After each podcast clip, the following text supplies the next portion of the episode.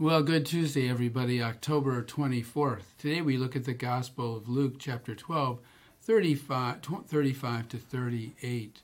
Again, one of those Gospels where Jesus is trying to tell us um, how to be prepared for things. And so often in our lives, sometimes we're really caught off guard or unaware of, you know, the simplest things or big things. And um, we really don't know how to respond or what to say. And so, as we read today's gospel, we kind of can think inside of ourselves, and maybe a little simple reflection would be how do I respond when something out of the blue occurs? Um, you know, am I am I ready for that, and am I able to at least kind of compose myself and move in a forward manner? Jesus says to his disciples, "Gird your loins and light your lamps." Kind of, in other words, like gird your loins. This is a special way of being dressed. Be dressed for readiness, be dressed for action. Um, and so you're not constricted, you're free to move. And light your lamps. Now, an interesting thing about that simple little line, light your lamps, would be that, you know, if, if it was the middle of the night and you still had your lamp on and there was a light still in your house, that would be an indication, say, for a visitor um, a friend, a family member, that you're still up and you're still available for them. Um, and remember, this particular passage and many of these passages right now from Luke are coming in an environment of the community of, of believers who start to wonder you know, it's Jesus said he was coming back and we're expecting him and he's not back yet. Is he going to come?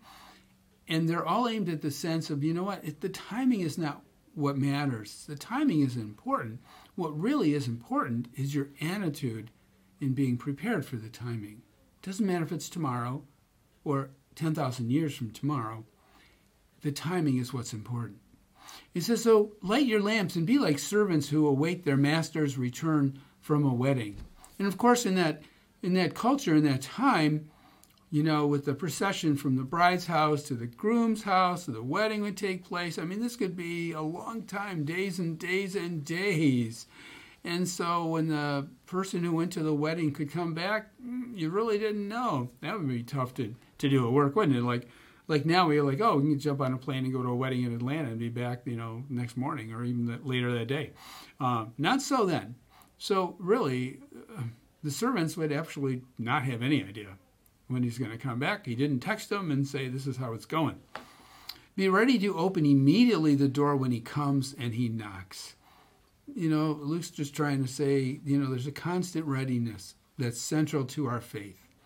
You know, despite the difficulty in it, um, to be ready when those moments come is, is such a plus.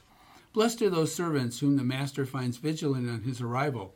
Amen, I say to you, he will gird himself, have them recline at table, and proceed to wait on them. Such a beautiful reversal that Jesus does so often in the gospel. What you would think would be the norm is turned around totally. This is the master waiting on the servants.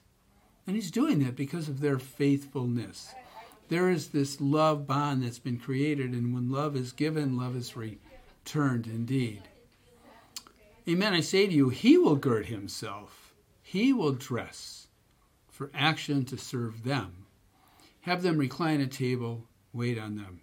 And should he come in the third or the fourth watch? In other words, you know, you know, timing again, uncertain, you know, just keep it up, be ready, and find the servants prepared. Blessed are they. You know, maybe for a little reflection today on that on the beautiful gospel is Jesus desires to call us to himself in this way of reciprocal love. I love you. Please be ready for my love when it's given in return. Have a great day, everyone.